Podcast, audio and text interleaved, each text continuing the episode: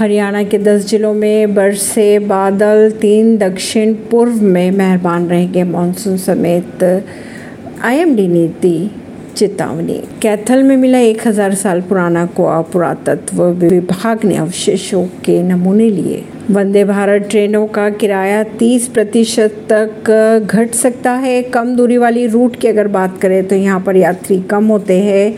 बात करें अगर इंदौर, भोपाल भोपाल जबलपुर रूट पर तो सिर्फ़ उनतीस प्रतिशत पैसेंजर्स ही होते हैं वंदे भारत ट्रेन में यात्रा करने वाले लोगों के लिए।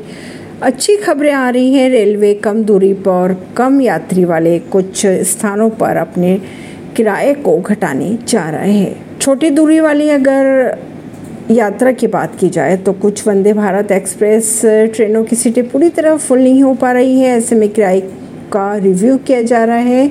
संभावना जताई जा रही है कि 25 से 30 प्रतिशत तक किराया कम हो सकता है। जिन पायलट के रोल पर हाईकमान करेगा फैसला। नेताओं को नसीहत दी गई, बयानबाजी से बचे नहीं तो कार्रवाई की जाएगी।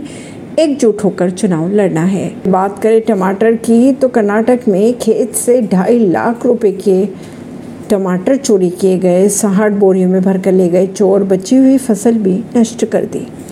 ऐसी ही खबरों को जानने के लिए जुड़े रहिए जनता सरिश्ता पॉडकास्ट से। परवीन दिल्ली से।